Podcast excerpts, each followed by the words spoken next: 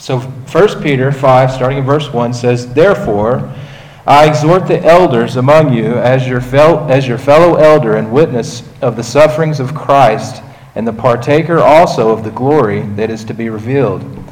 Shepherd the flock of God among you, exercising oversight, not only compulsion, but voluntarily according to the will of God, and not for sordid gain, but with eagerness, nor yet with lording it over those allotted to your charge, but proving to be examples to the flock. And when the chief shepherd appears, you will receive the unfading crown of glory. So tonight we're going to take a look at people who are leaders in the church, and also this, this whole chapter deals with elders and also future heads of the household. And so we're going to talk a little bit about that tonight. One of the things that we should understand right off the bat is that God created all things. God is the creator, and we are the creatures. So this is His world, right? So He has ordained how that things should work in the universe that He created. And so for mankind, God has given instruction to how that we should lead people both in government as, and also as well as in the church, in church government. And so God has ordained that sheep need a shepherd. And the shepherd's job is not an easy job at all. The shepherd's job is very difficult. But God hasn't just left those who He's elected to be in church leadership alone or on their own with no instruction. Instead, He's given really great and incredible instruction to elders by the grace and the sovereignty of God Himself through His Word. And so, elders are held to a, a, much higher standard than sheep are, so they have to be really very careful and intentional about how that they lead. So they don't just lead people. Elders are leading the very bride of Christ, God's bride. That's a, a very sobering responsibility. Yet, this passage, it's not just dealing with church leadership, but it's also dealing with family leadership. But first, we have to ask the question here, and that's what is an elder? What is an elder in Scripture? So, the word elder, the word overseer, or the word pre- uh, pastor or preacher all means the same thing. And there's really no distinctions in Scripture whenever we're looking at these words. So, anytime you see the word elder, overseer, or pastor, they mean the, exactly the same thing. And we've got a little bit of um, reading in 1 Timothy that I want to go over that gives us exactly an idea of what an elder is supposed to be. So 1 Timothy 3 1 through 7 says, It is a trustworthy statement. If any man aspires to the office of overseer, it is a fine work he desires to do. An overseer then must be above reproach, the husband of one wife temperate, prudent, respectable, hospitable, able to teach, not addicted to wine or pugnacious, but gentle, peaceable, free from the love of money. He must be one who manages his own household well, keeping his children under control with all dignity. But if a man does not know how to manage his own household, how will he take care of the church of God? And not a new convert, so that he will not become conceited and fall into the condemnation incurred by the devil. And he must have a good reputation with those outside the church so that he will not fall into reproach and the snare of the devil. And so we have a little bit of instruction here, just giving us an idea of what it is that an elder is responsible to do and what the qualifications are of an elder. We also have Titus 1 5 through 9. It says, For this reason, I left you in Crete that you would set in order what remains and appoint elders in every city as I directed you. Namely, if any man is above reproach, the husband of one wife, having children who believe, not accused of dissipation or rebellion, for the overseer must be above reproach as God's steward, not self willed, not quick tempered, not addicted to wine, not pugnacious not fond of sordid gain, but hospitable, loving what is good, sensible, just, devout, self controlled, holding fast the faithful word which is in accordance with the teaching, so that he will be both able both to exhort in sound doctrine and to refute those who contradict. Uh, I think these are, especially these last couple things, we're going to take a, a pretty closer look at. And some of you guys are going to be called to this responsibility in the future. And this is part of why that I'm laboring on telling you guys what, what it is to be an elder, because many of you here could very well be called to this.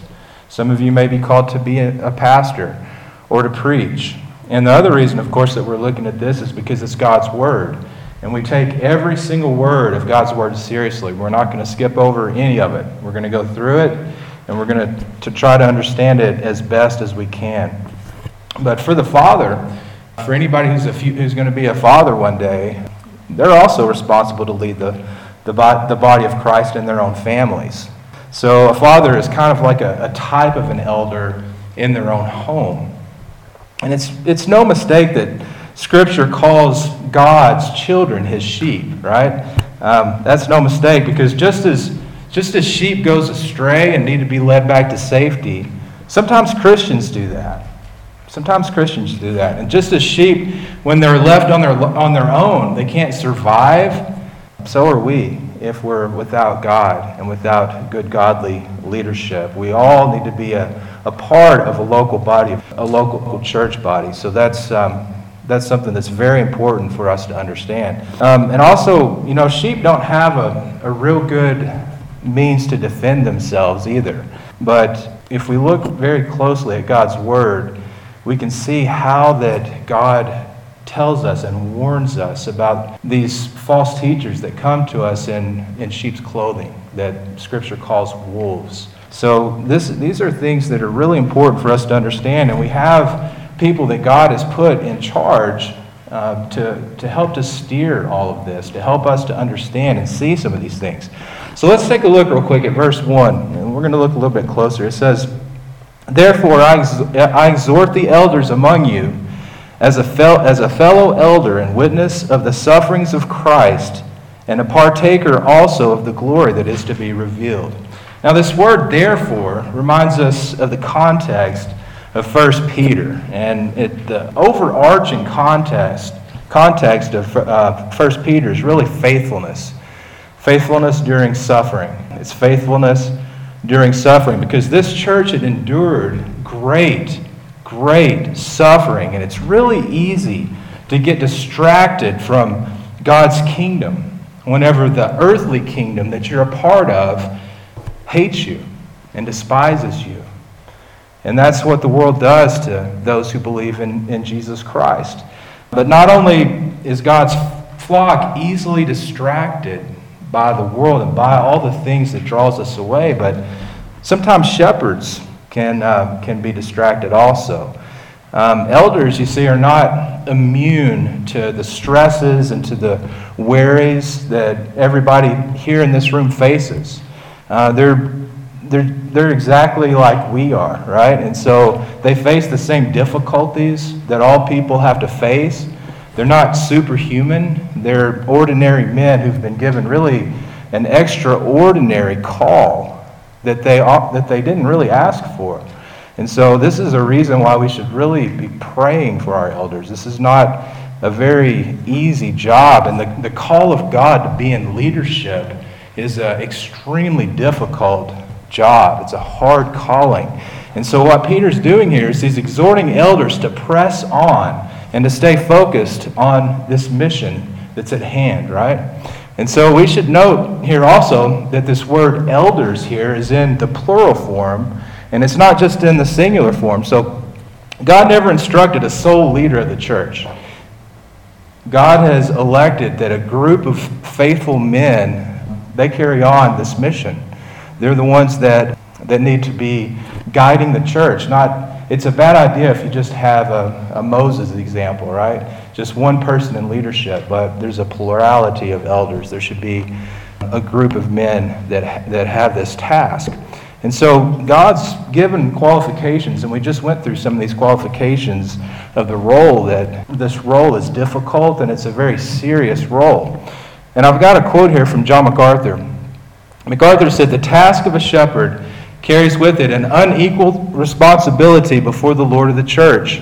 While it includes the positive elements of spiritual leadership toward maturity in Christ's likeness and spiritual guardianship to protect the flock, its chief objective is the feeding of the flock through the skillful preaching of te- and teaching of divine revelation, which is the source of all those positive elements. And so, what MacArthur's saying here is that church leadership should have a first priority, and that is to edify the, the household of God, right? It should be the things that is the most important is to edify the, ch- the church, right?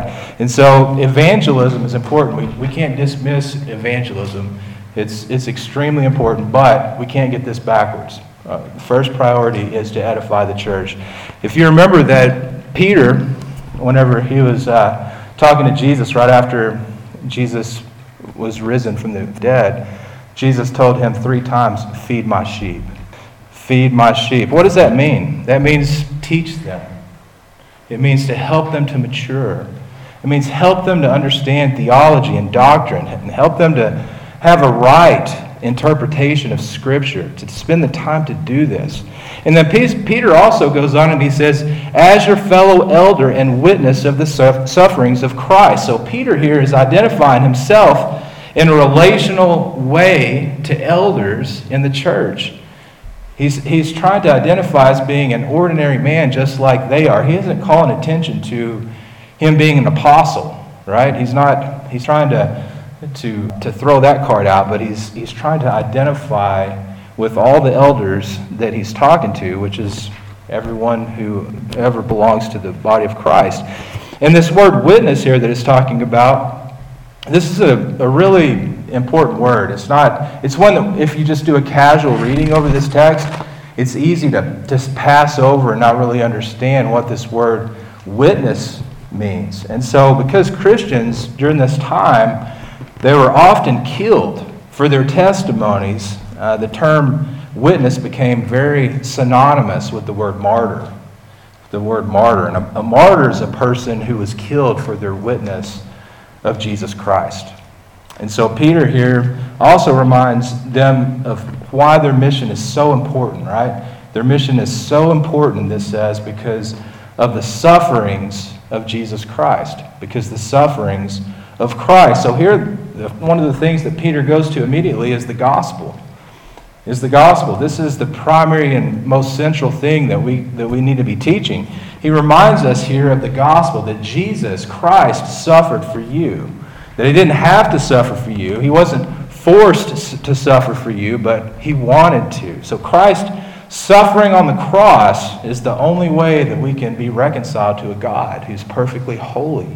So, faith in our, our Lord Jesus Christ, faith alone is the only way that we can have eternal life. And salvation, of course, we understand is a gift, it's a free gift that's given to us by God's amazing grace. And so, Peter here is reminding us that Christ suffered. He suffered for us so that we should also not be expected to be treated any differently whatsoever, right? Because we should not ever be surprised that the world hates us, that the world doesn't like us because it hated Christ. It crucified Jesus. We're not going to be treated any differently. And so that's, um, he's, he's just exhorting us and telling us and giving us the gospel so that we can have that hope whenever the world comes against us that we are to press on. But you know, he goes on and he also talks not just about suffering but he talks about being glorified, and we're going to talk about that just here in a second. But let's look at verse 2 real quick. It says,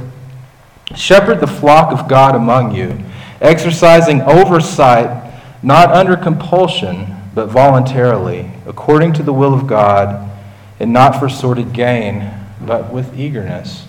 So, this is a very sobering call to elders to shepherd, not their flock, but this says the flock of God to shepherd the flock of God. And what does that look like?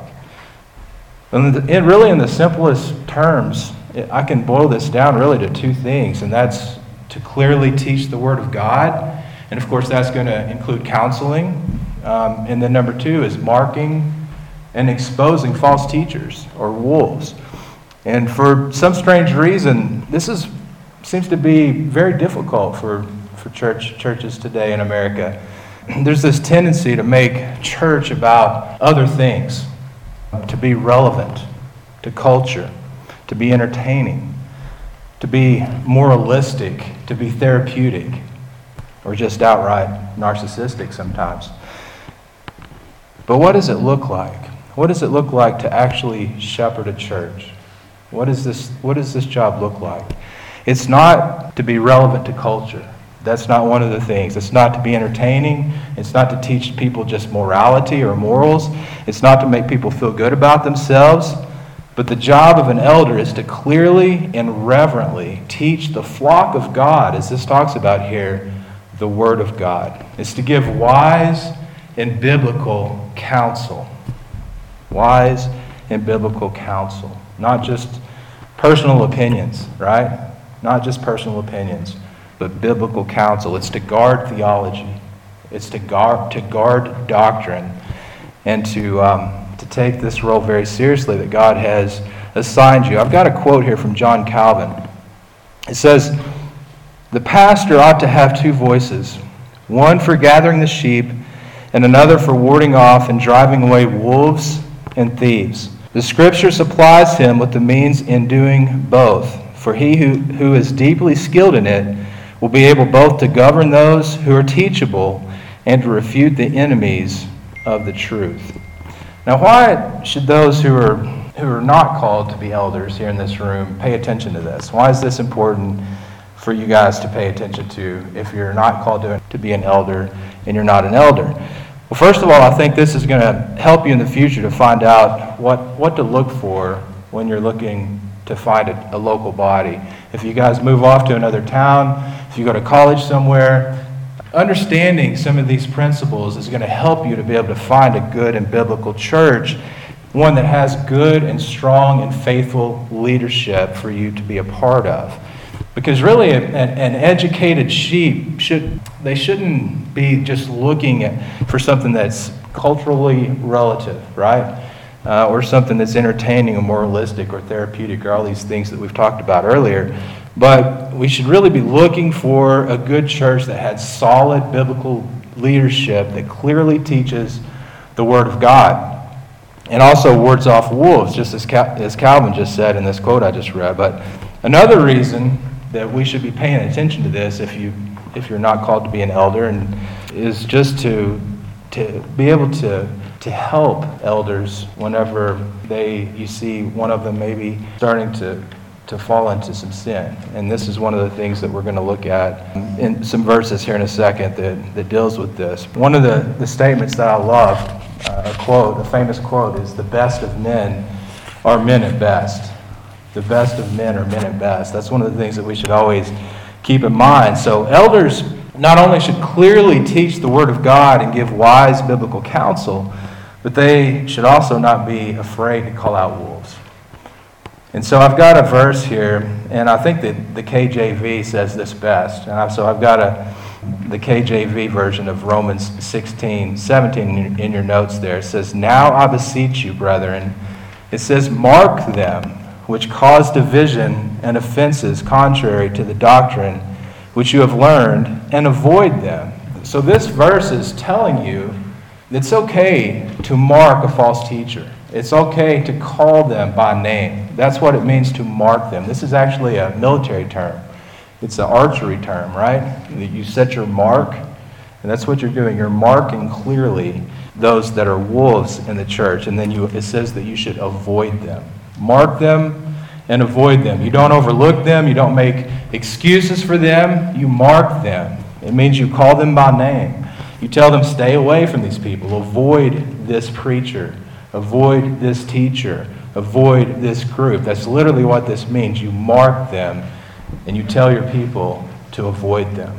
In 1 Timothy 5:19 through 20 it says, "Do not receive an accusation against an elder except on the basis of two or three witnesses." Those who continue in sin. So, those elders who are continuing in sin. It says, rebuke in the presence of all.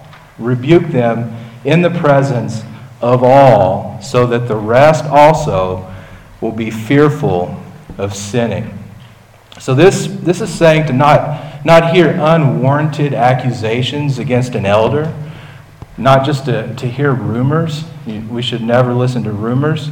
But this is saying that if two or three witnesses bring a charge against an elder who is guilty of sin, teaching falsely, teaching error, and not repentant, refusing to repent of this, it says, rebuke this elder in the presence of all.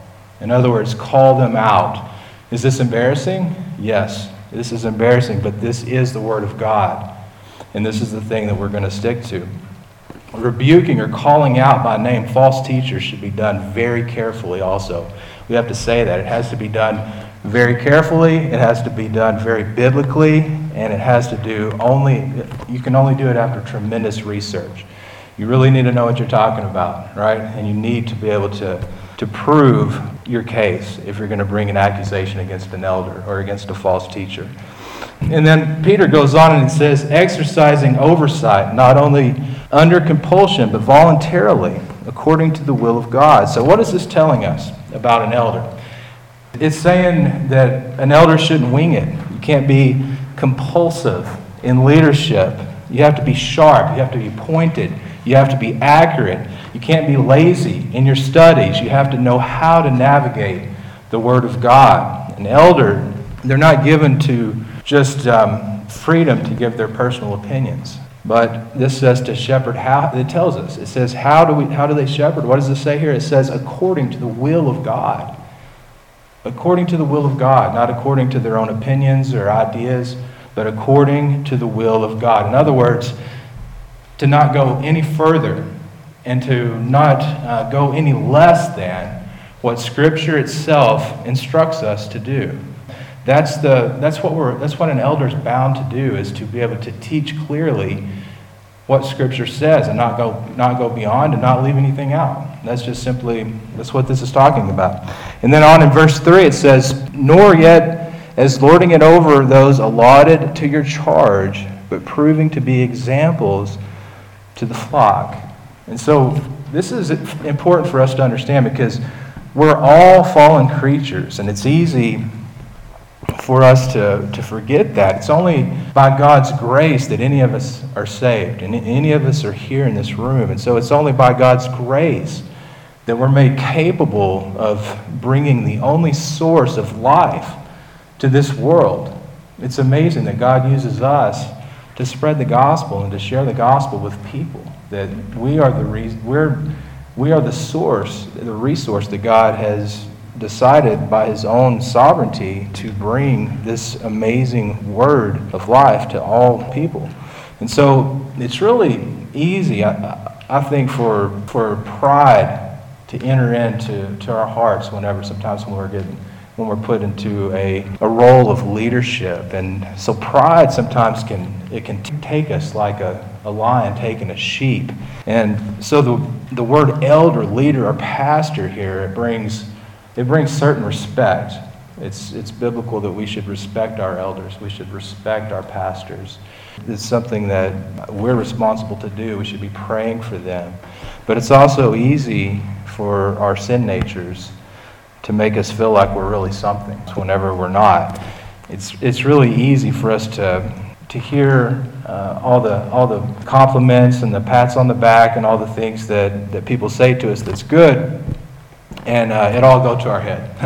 and so Peter here is warning elders to be watchful, to be watchful of this lion called pride that's just that's wanting to, to devour them, to be careful and, atten- and pay a lot of attention of how that they treat the bride of Christ. So you could just imagine if you're Jesus and you leave your bride in charge of, of these people that uh, are called elders, who would be a, a good friend. You can imagine if you were in another country and you got engaged to your wife to be and you had to come back home, you had to come to America to make some arrangements. And so you leave your bride to be in another country in the hands of a, a well trusted friend. And that well trusted friend, as you're gone, you find out has abused your future bride to be, has manipulated her, has mistreated her, What would, how do you think you would feel about that? How do you think you would feel if, if that trusted friend did that to the person that you were engaged to? Well, you can just imagine this is the way that Jesus looks at elders, right? Elders are the ones that have been put in charge of the bride of Christ. And so it's a very, very serious thing. What Peter here is doing is he's trying to, to give warning, but he's also exhorting. He says here to, um, but proving to be examples to the flock. But proving to be examples to the flock. This is not something that's very easy. Because you say, well, an example of what? Well, it's an example of Jesus Christ. So Christianity isn't something that's for the cowardly. It's not easy to be an example to the flock of Jesus, Jesus Christ, right? And so, church leadership, you can just imagine it. If we're, if, as hard as it is for us in the world, in the school, in the workplace, to be Christians, to be godly examples, because of all the, the things that come against us and want to draw us away from God. As we talked about earlier, elders are not exempted this either. That's why we should be praying for them and and encouraging them. And so God doesn't call any of us to an easy road. It's not easy to be a Christian, it's not an easy life. He calls us to total and 100% commitment to Himself, no matter what people think about us and no matter what people do to us. But the good thing is, we understand that we're not alone in this, that we have the Holy Spirit, right? God not only calls us, but He also empowers us to do what it is that He's called us to do, even when it seems impossible. So, in reality, Christian leadership as well as Christian life would be impossible if you were just left to your own. And so, Ephesians 3 20 through 21 says, Now to Him who is able to do far more abundantly beyond all that we ask or think, according to the power that works within us, to Him be the glory in the church and in Christ Jesus to all generations forever and ever. So, not only are elders called to be an example, but they're also going to be rewarded for their faithfulness. They're going to be rewarded for their faithfulness. And it, let's read about this in verse 4. It says, And when the chief shepherd appears, you will receive the unfading crown of glory. This is true not only just for elders, but for all of God's children, right? Jesus Christ is coming back one day. Jesus is coming back one day. And so, are we ready for that? Are you ready for Christ to come back? He's coming back, and it could be at any moment. So, are we looking to the sky? Are we faithful with the things that He's given us? Are we telling people about Him? Are we telling people that Jesus Christ is the only way to have salvation? He's the only way to be made righteous before God who's perfectly holy. And Jesus Christ is the chief shepherd here, as talking about. He's the chief shepherd, so he rewards the faithful with this crown that never fades. This is talking about an everlasting crown, this is of glory. Uh, I'll go back to the words that Augustine said. I think I've mentioned it before here, in, in that God uh, crowns his own works. I think that's such an amazing statement, understanding that God's the one that did all of the work for us on our behalf. And even though God did all the work for us, he gives us a crown as if we did it ourselves. And we know that anything good that we ever do is, is just something that's God, God working through us through the power of the Holy Spirit. And so, here, what we need to understand is this isn't a bad deal at all, right? This isn't a bad deal. I mean, it, we're, we're we're, we're given a lot of verses about suffering, about how difficult it's going to be to be a Christian, about how hard it is. But, I mean, in the end, we get this crown of glory that God Himself is going to place upon us. And we're going to have everlasting peace, everlasting life with Jesus Christ, the very one who died for us so that we could do this. And so we need to glorify God in our lives. We need to glorify God in everything that we do. And in the end, here, this is saying that you're going to receive this crown of glory and so, this to me is one of the, the most amazing things about being a Christian.